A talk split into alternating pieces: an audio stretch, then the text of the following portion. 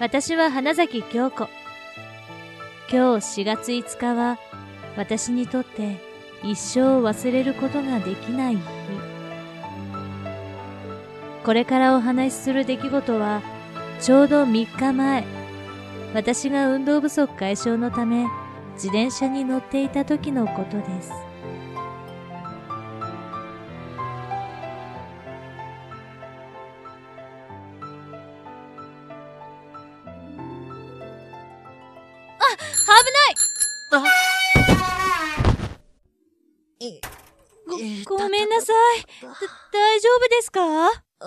はい。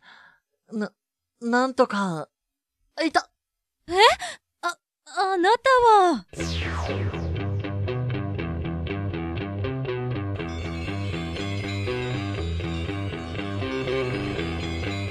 ここは全てのバランスが崩れた恐るべき世界なのです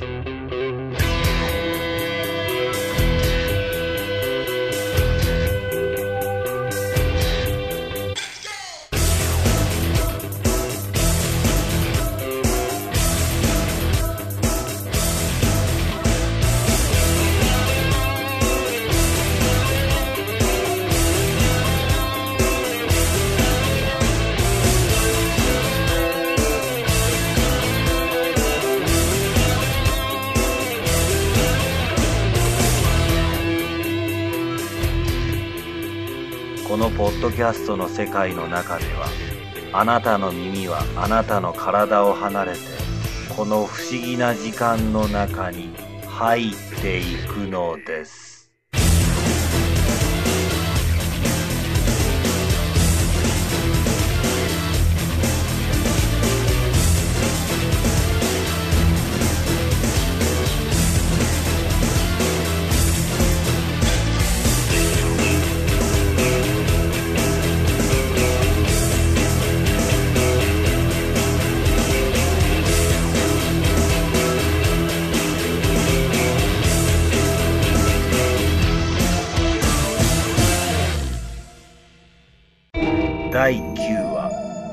ンズ越しの記憶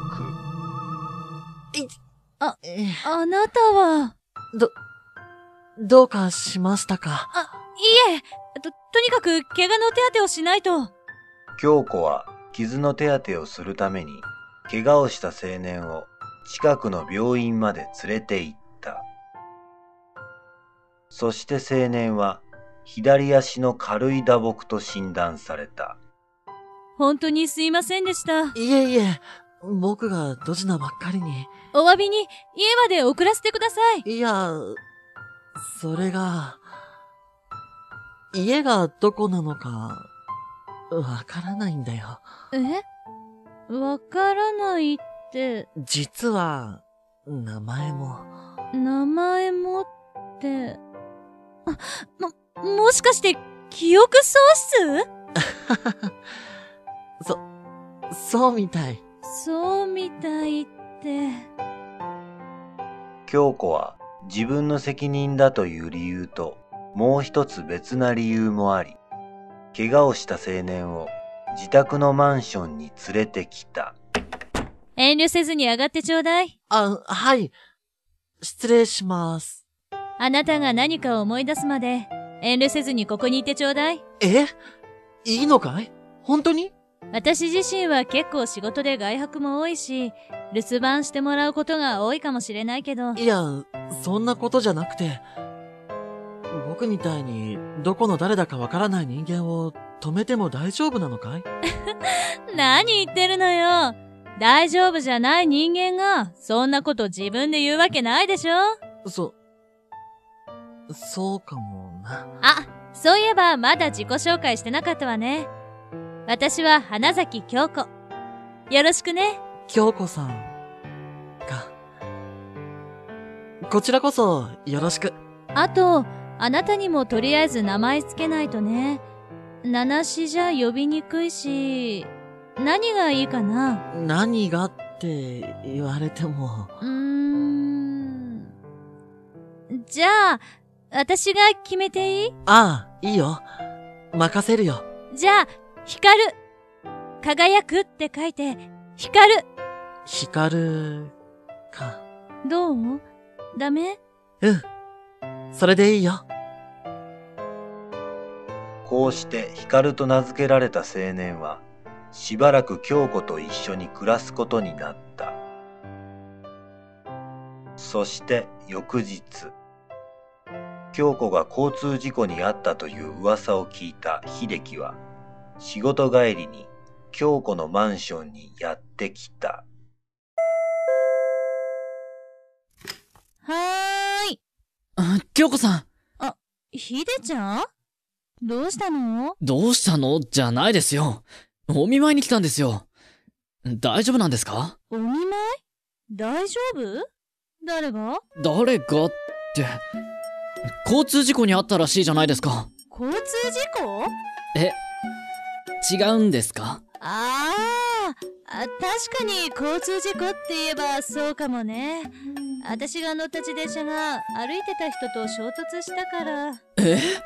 それじゃあ、私は大丈夫なんだけど、相手の男の人が左足を打撲してしまって。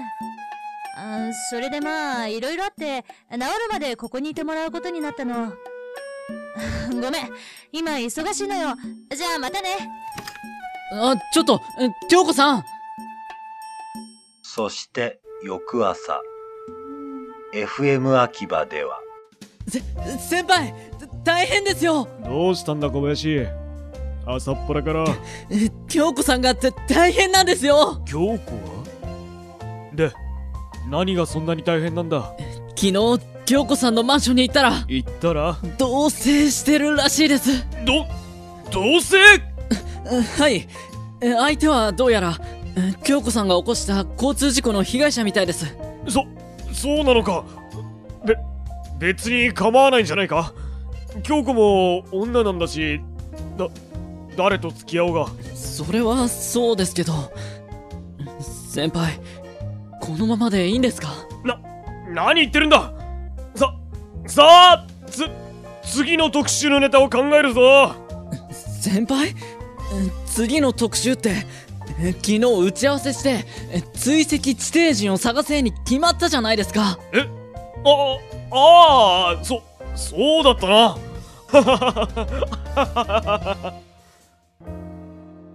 秀樹は龍之介の様子を見かねて、その日の午後、FM 秋葉の近くにある喫茶ラビに龍之介を呼び出した。明智さんいらっしゃいませよこんにちはあきちゃんえー、っとどうしたんですか？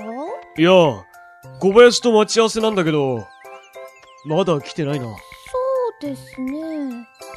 まだ、いらしてないですね。ところで、何にしますか？ああいつものはい。ホットコーヒーですね。かしこまりました。しばらくして、小林さん、遅いですね。まったくどうしたんだあいつ。携帯も留守電だし。いらっしゃいませ。あ、花崎さん。京子？りゅうちゃん？どうしてここに？いや俺は小林とここで待ち合わせしてて。えひでちゃんと？私もひでちゃんから電話があって、ちょっと相談したいことがあるからって。京子も？小林に？もう、ひでちゃん何考えてるのかしら。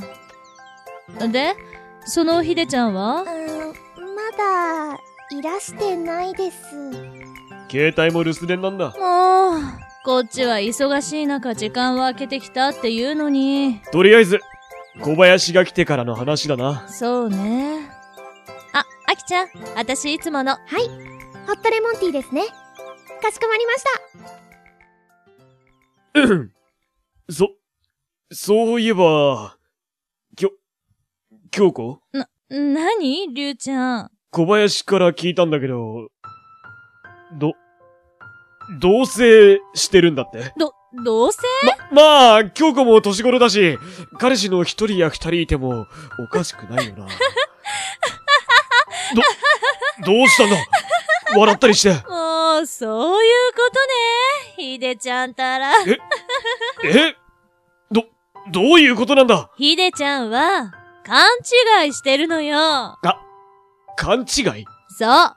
確かに今、私のせいで怪我してしまった男の人が、私のマンションに泊まってるけど、別に彼氏とかじゃないわよ。そ、そうなのか。でもだからって、マンションに止めなくても、それは事情があって、事情？そう。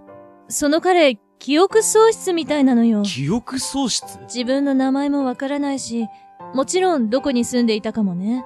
だったら、警察に連絡すればいいことじゃないか。何も京子が、まあ、確かにそうなんだけど、実は、もう一つ理由があってね。もう一つ、理由？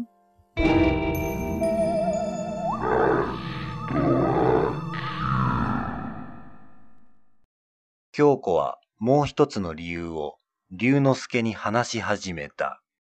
あれは、今から10年ぐらい前、私が高校受験を控えた冬休み、受験勉強の気分転換に家の近くにあるファミレスに行った時のこと。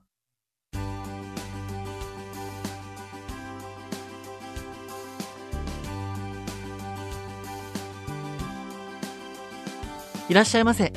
ご注文はお決まりですか？えー、っと、ホットレモンティー。ホットレモンティーを一つですね。かしこまりました。それが最初の出会い。その後、何日か経ってから家の近所で、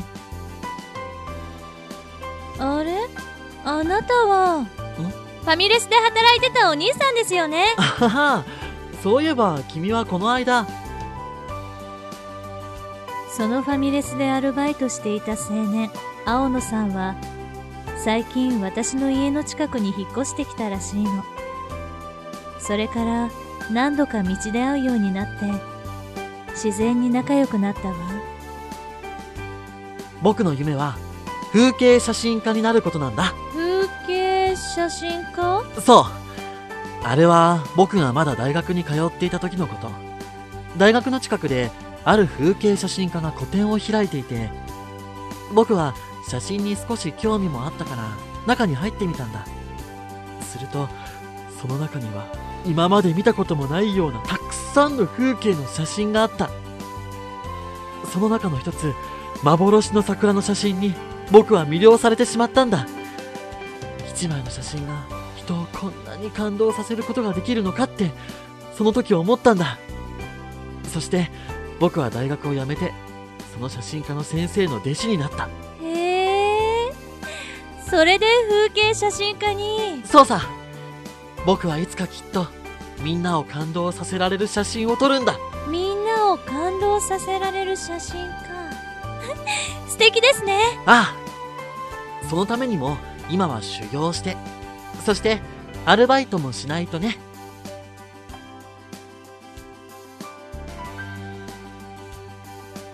そんな夢を持つ青野さんと私は、あの日、幻の桜？そうさ。前に話したことあるだろ？僕が魅了した風景写真のことを。先生が、その撮影した場所を僕に教えてくれたんだ。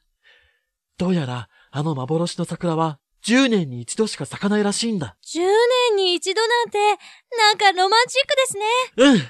うん。で、その10年に一度が、今年らしいんだ。本当ですか？ああ。だから僕は、その桜の写真を撮りに行こうと思うんだ。青野さん、よかったら、私も連れて行ってください。お願いします。え？邪魔にならないようにしますから。私も、その桜を見てみたいんです。よし、わかった。連れて行ってあげるよ。ありがとうございますそして私たちは、幻の桜の木がある場所にたどり着いた。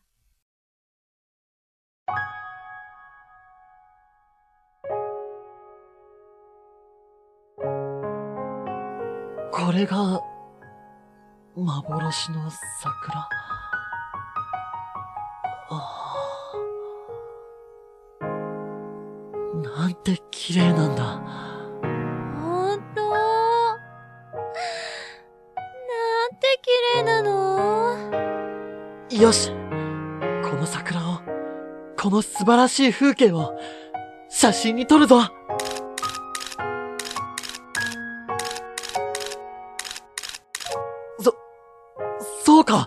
たんですか？わかったんだよ。わかった？何がですか？写真とは何かってことが。写真ですか？写真とは、時間の流れを映すものなんだ。この桜を、この風景を、レンズ越しに見て、わかったんだ。時間の流れを映す。あ地震？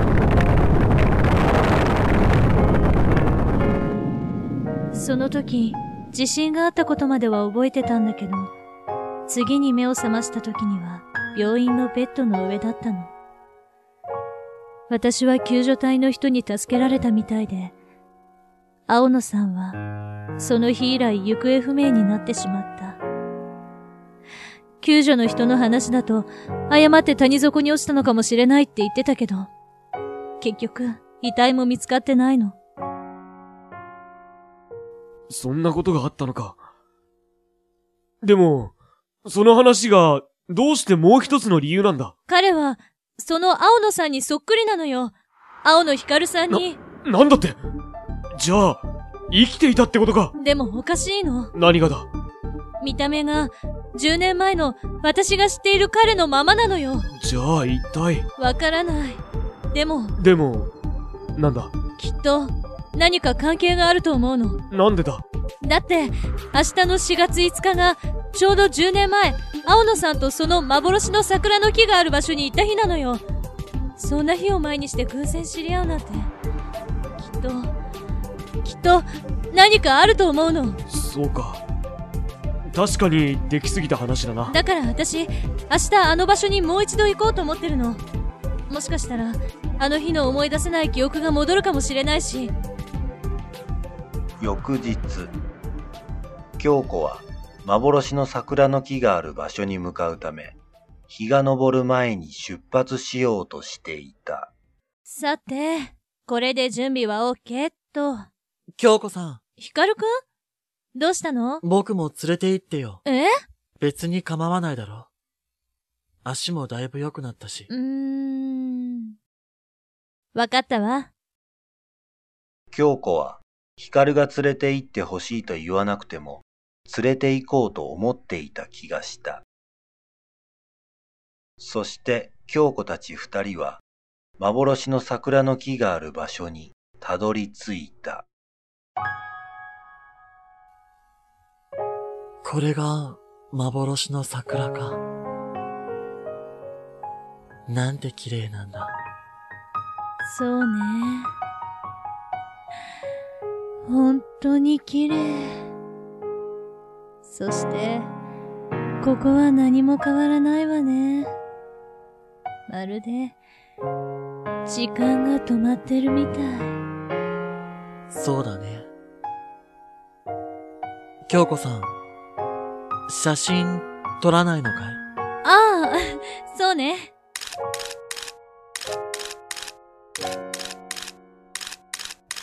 どうだい？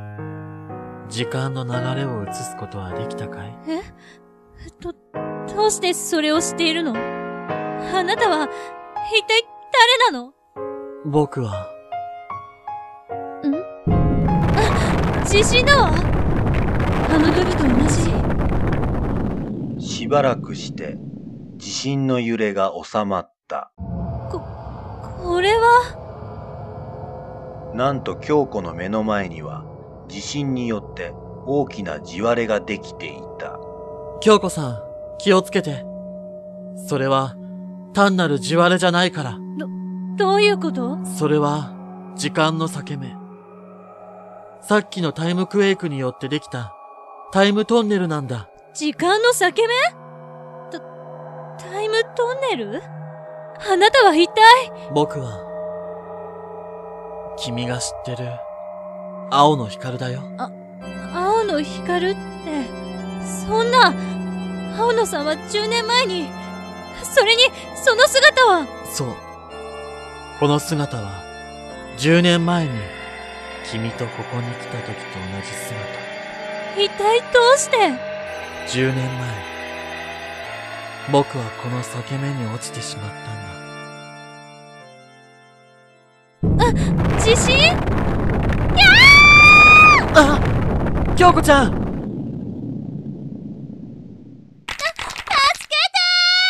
だ、大丈夫だ。さあ、京子ちゃん。僕の手に、しっかり捕まって。は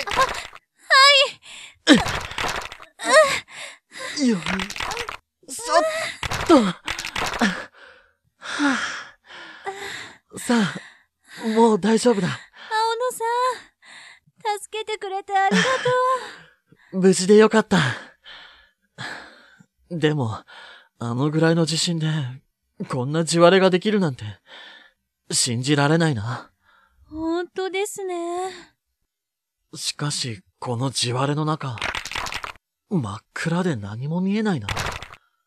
どれぐらいの深さがあるんだろ危ないですよう。大丈夫だって。また地震あ危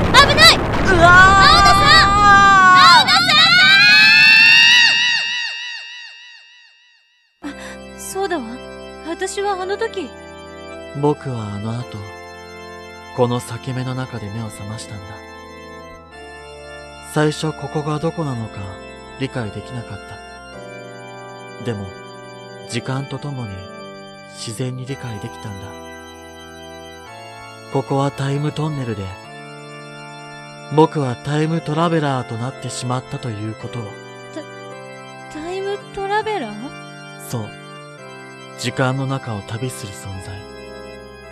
タイムトラベラーは、タイムトンネルを使えば、どの時間にも行くことができるんだ。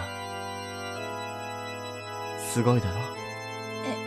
ええでももう一つ、分かったことがあるんだ。それは、また地震そうか。もう時間のようだ。時間？ど、どういうことなの？お別れの時間ってことさ。楽しかったよ。京子ちゃん。お別れ？どうしてなの？それは、僕がタイムトラベラーだから。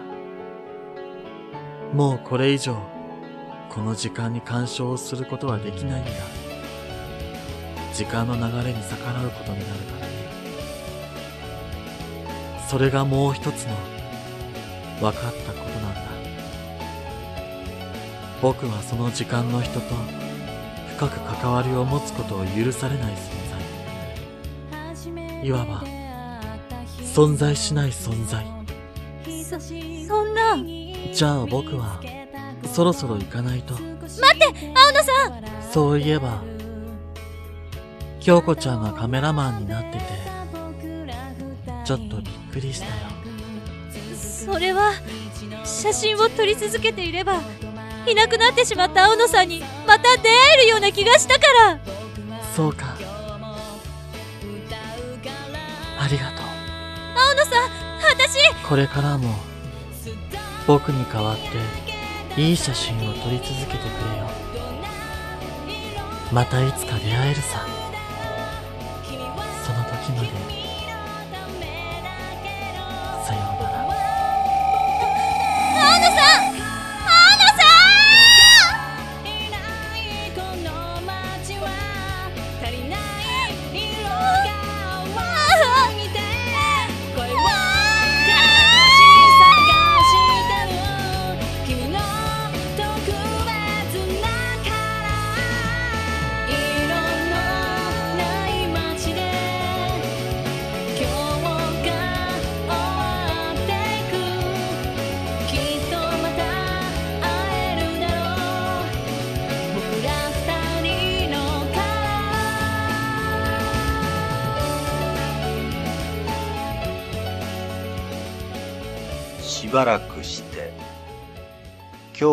ことを心配した龍之介と秀樹が、この場所に駆けつけた。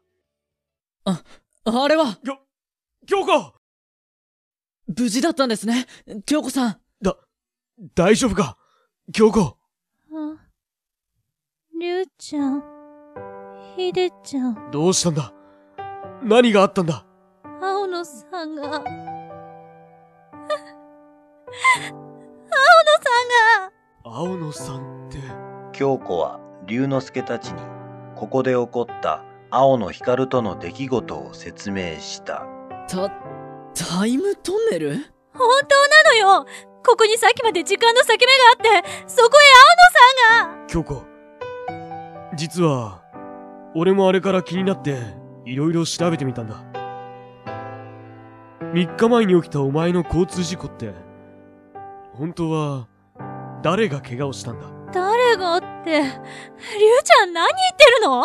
それが今話した青野さんだったのよ。小林、お前、その青野さんって人を見たのか？いえ、実際には見てないです。確かに僕は京子さんのマンションに行きましたが、インターフォン越しに京子さんと話しただけで、二人とも何言ってるの？りゅうちゃん、一体何が言いたいの？交通事故で怪我をしたのは、京子お前自身じゃないのか。お前は自転車に乗って電柱に衝突した。その時転倒して左足に怪我をした。そうじゃないのか。何言ってるの？私は！じゃあお前のその左足の包帯は一体何なんだ？左足？え？こ、これは、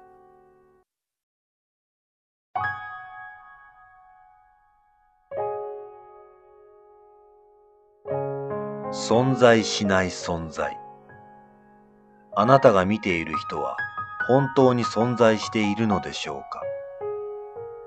あなたが普段当たり前のように見えている人は実は他の人には見えていないことがあるかもしれません。存在するとは人の記憶の中にいることなのかもしれません。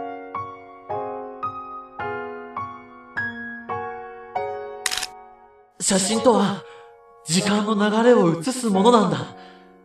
この桜を、この風景を、レンズ越しに見て、わかったんだ。